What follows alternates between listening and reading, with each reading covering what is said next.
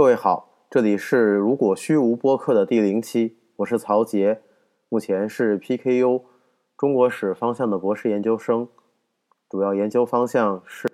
宋史方向。按照正常的学制，我应该是四年毕业，可我现在是五年，接下来还有下半年的第五点五年，所以显然我是延期了。那么为什么延期呢？之前在豆瓣上有看到过有人发起的一个话题讨论，叫做“读博厌学期间你都干成了哪些不务正业的事儿”。我反躬自省了一下，我其实有大量时间都在不务正业，可是究竟干成了什么事儿呢？我自己也说不清楚。于是乎，我在想，在利用接下来的第五点五年，是不是真的可以干成一些事情，也算给自己一个交代。于是乎，我想我最熟悉的可能就是播客吧。嗯，其实说到熟悉，不是指技术方面的，只不过是在进入博士学习阶段以来，我的很多业余时间都在用来听播客。所以呢，这个第零期，我也是希望对自己听播客的情况做一个简要的自我分析，用来说服自己说，嗯，做一个播客还是非常好的。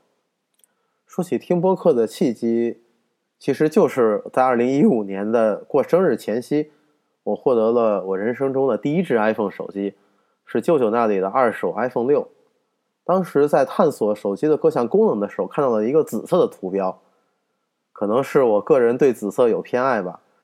可 Podcast 究竟是什么？当时真的一点认识都没有。于是乎，我就怯生生的点开听了起来。至于最初点开的是什么，我现在也记不清楚了。嗯，只记得搜索的第一个关键词可能就是日剧吧。如果要问读博期间你的时间最多都浪费到哪里去了，我的跳出来的第一个答案肯定是看日剧。嗯，这个情况，我想日后可能在节目里面我也愿意聊一聊。呃，至于搜日剧搜出了什么，好像就是锦湖端会议这个播客。好像还有有的聊里面，他当时每个季度的日剧盘点，因为以前完全没有听过播客，然后他们聊的又是自己相对熟悉的部分，所以呢，我自己一边在听，一边心里面其实是想要插话。哎呀，觉得你们怎么聊成这样了？嗯，总觉得不满意。但其实我自己本身是一个表达欲非常低下的人，包包括表达能力，可能大家听着听着也就发现了。我这个人其实嘴非常笨，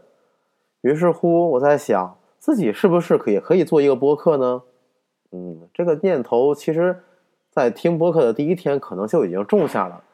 至于到现在实践，可能也只是当时的潜流逐逐步的浮出了地表。在现在这样一个还算学生的时间，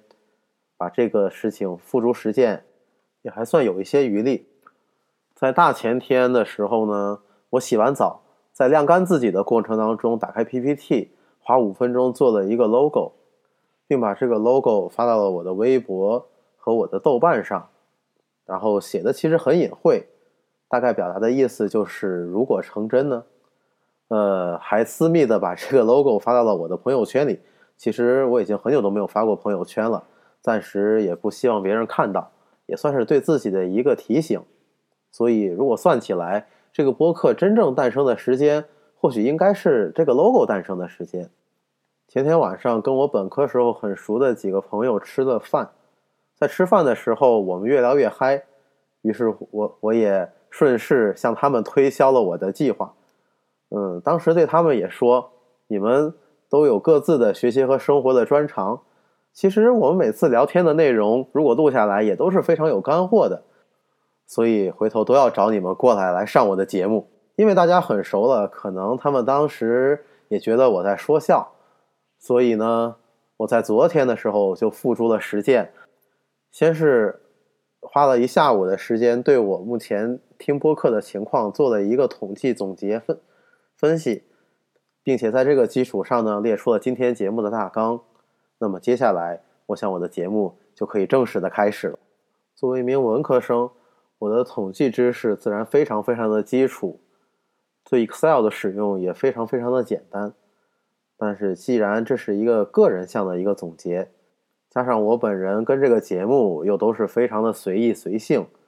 所以这真的就是一家之言。我目前最主要的收听平台就是苹果手机自带的 Podcast，但载体已经不是当年的 iPhone 六，而是去年购买的 iPhone 八 Plus。统计的数据截止到昨天，也就是二零一九年五月十一日，我的 Podcast 上还可以看到的节目的数量。另外补充一些我在还保留着的荔枝平台上经常收听的一些节目。荔枝上自有。你关注的节目的一个统计，昨天停止的数字是二百一十四，而 Podcast 并没有这样的统计，所以真的就只能自己在 Excel 里面输入。最后被纳入此次分析的一共是一百八十八个，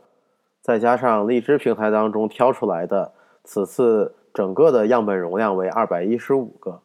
因为我并没有朋友听播客，所以这个数字具体是一个什么样的概念？我很难定性，但单纯从这样一个样本的容量来看，应该是属于非常多的吧。统计的项目如果按大类来分的话，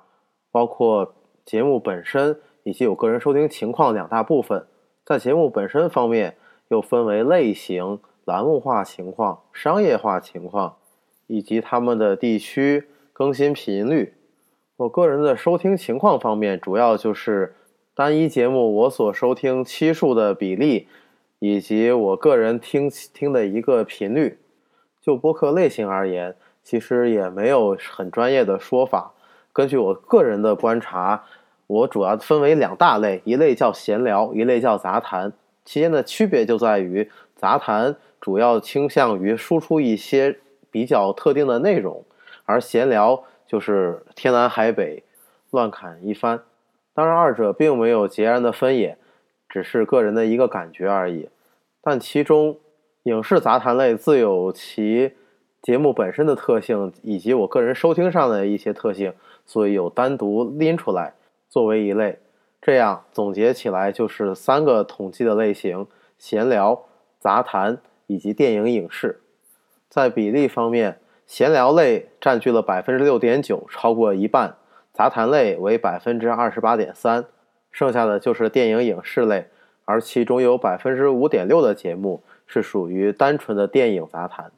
这样的一个统计比例，也是我日常听播客的时候所能自我感觉到的一些情况。也就是我还是挺喜欢听别人聊天的，即使在我自己跟别人聊天的过程当中，两个人的聊天或许还可以有很多对谈的情况，那么三个及三个以上的的时候。我多半还是以听别人说为主，然后嗯啊这事的自己做一个捧哏。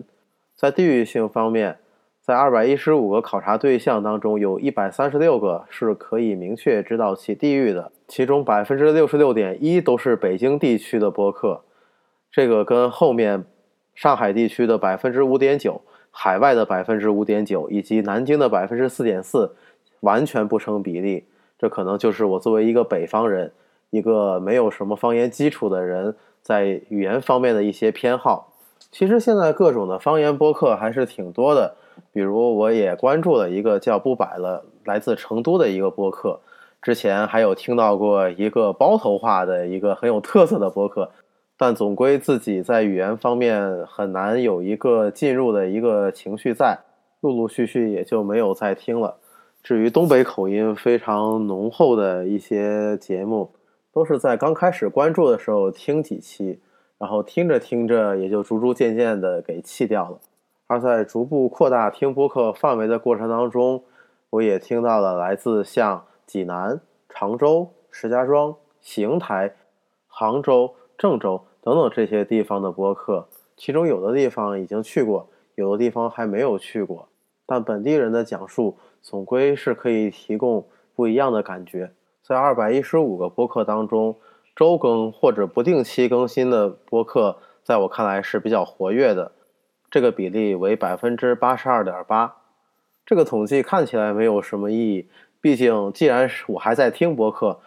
那么绝大多数肯定都还是活跃的。但做这个统计，我也是想知道到底有哪些以前我很爱听，但是已经很久都没有更新过的，比如像有的聊这样一款老牌的播客。我其实还一直都在等它的更新，尤其是它每个季度当时还都保留着日剧盘点的这样一个传统。虽然内容姑且不论，但总归是自己喜欢的领域，还是希望能够听到一些不一样的声音。以上三个方面可以看作是播客的一些基本情况。在这个基础上，我还从栏目化、专业性以及商业行为方面进行了一些扩展的一些统计。在栏目化方面，有百分之十八点六的播客都有一些子栏目，而如果把糖蒜广播旗下各档以及文盲书友会、文盲杂谈以及 WU 博客联盟旗下的各档节目合并计算的话，这个比例达到了百分之二十点八，也就是约有五分之一的播客有分栏目的情况。当然，可以分栏目，基本上。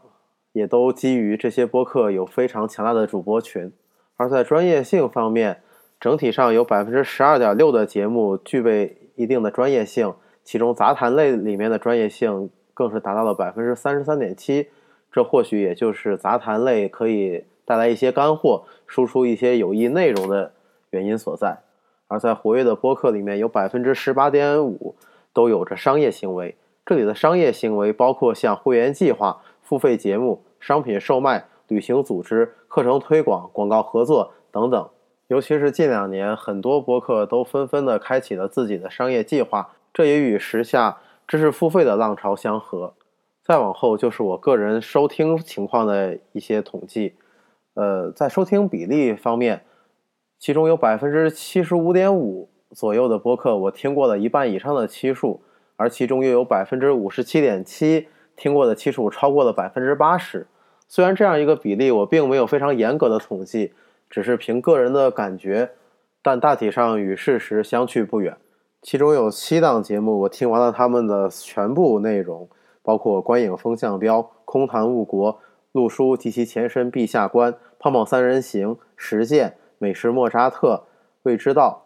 从节目的名称不难听出。后面四档节目全都是与美食相关的，嗯，是的，我是一个吃货，这就是我个人兴趣当中非常重要的一个部分。而对收听频率的分类就更加的随性了，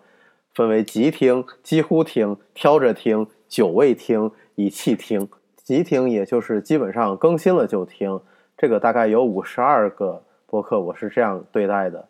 占到了百分之二十四点一。而如果算上后面几乎都更新听的话，这个数字就达到了一百二十个，占比达到了百分之五十五点八。在五十二个集听播客当中，有三十八个更新频率为周更。我姑且以九十分钟为这些节目的平均时长，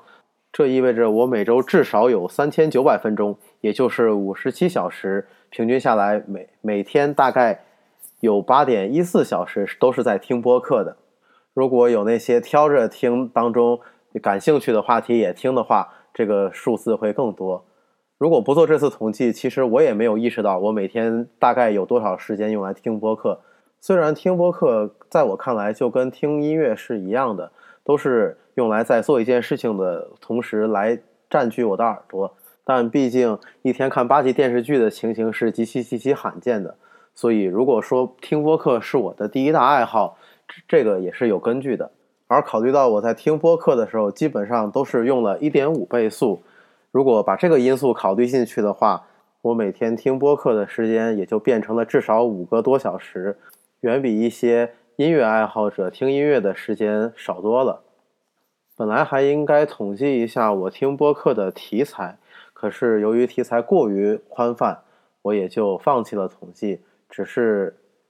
做了一个大致的感觉，也就是与我的专业相关的话题、美食话题、性与性别话题、时政话题、文化评论话题以及旅行话题，这些都是我听播客里面比较着重听的一些内容。最开始影视话题听了很多，尤其是一些自己不看的电影，也会去听一些影评，比如《反派影评》这档节目，在最一开始的时候，我基本上。都会追着听，但由于我个人兴趣的狭隘，出现很多影视类的播客就很久没有听了。比如像现在最近几周《复联四》都在热映，每一个播客自然也都会跟。着这样的热点去谈一些，而其中很多主播也都是，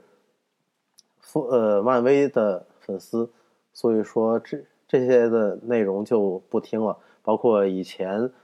播客当中涉及到这期的内容，我也没有听过。这也使得我其实关注了不少影视类的播客，但是往往都是在他们谈到日本电影、日本影视的时候，我才会听一些。所以在九儿未听的播客里面，大概有百分之八十的播客都是影视类的。其实，在最初的时候，我听播客的数量还远没有到上百这么多。呃，因为在二零一六年的九月到二零一七年的九月，我去日本留学了。在这样的过程当中，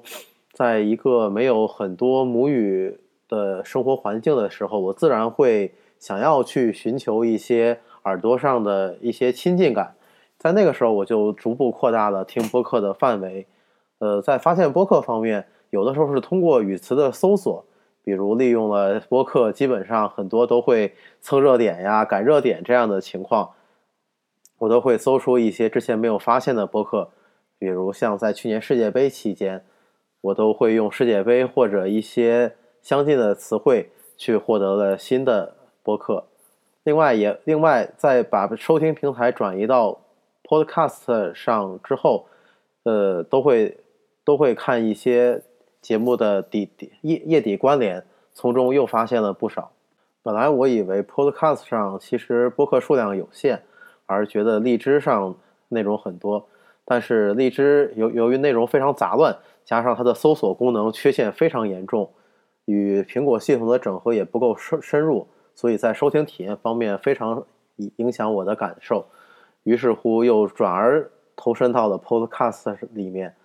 在最早听 IPN 系列的播客里面，都会提到所谓泛用型播客。当时我对这个体会并没有很深刻。然而，当听得多了之后，就会发现泛用型播客其实也就代表着对于播客内容本身是没有过多的审查。所以在 Podcast 经常可以听到一些很深入的杂谈类节目。转移主要的收听平台也就自然而然了。大体上，这就是我昨天的一些个人的分析，也属于自我认知的一个方面。本来觉得自己列了提纲，然后又还趁着刚刚想要建立一个播客的热乎劲儿，觉得呃录一个播客可能会比较顺利。但其实从今天中午十二点左右开始试录到现在，已经过去了。差不多快四个小时，我目前的 累积的时长大概才有不到二十分钟，真的体会到了，其实做一件事情需要很多很多的心理建设、技术建设以及自我能力的一个提升。很多讲究一点的播客，其实在设备上都进行了很多的提升改造，比如说话筒，比如说混音，比如说一些呃硬件设备上。呃，目前一方面我们有很多的时间，另一方面自己也不希望为啃老的这样一个标签再增加更多的内容，所以目前是利用了我手头的 Mac 电脑上，呃乐酷乐队这款软件，加上我的一个苹果耳机，制作了这个第零期。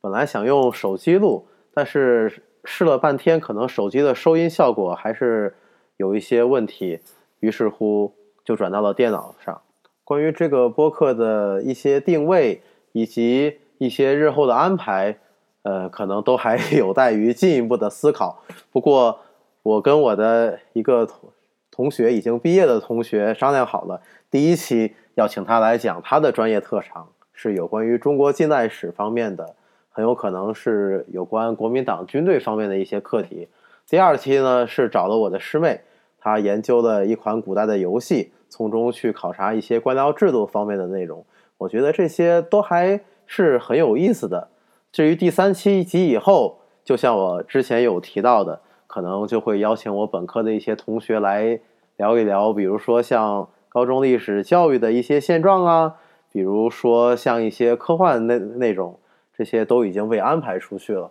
至少是我个人方面的安排。我虽然不像天书广播的主理人张湛那样有非常丰富的人脉资源，以及更为深入的一些思考以及表达能力，但是我仍然希望通过做这样一期节目，一方面能够使自己走出自闭厌学的一些情绪，调动起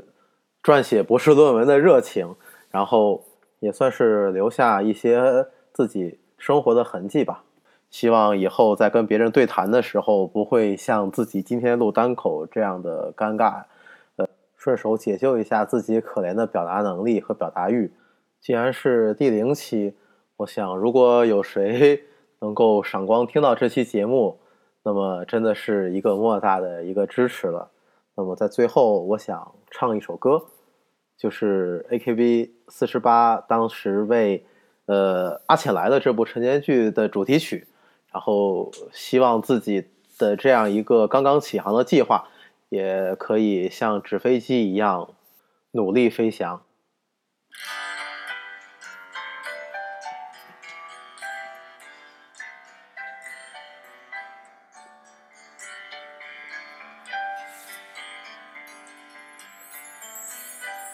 朝の空を見上げて今日という一日が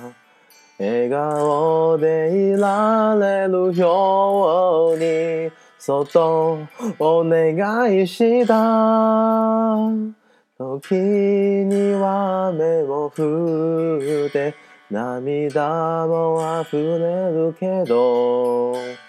思う一人にならない日は明日頑張ろう。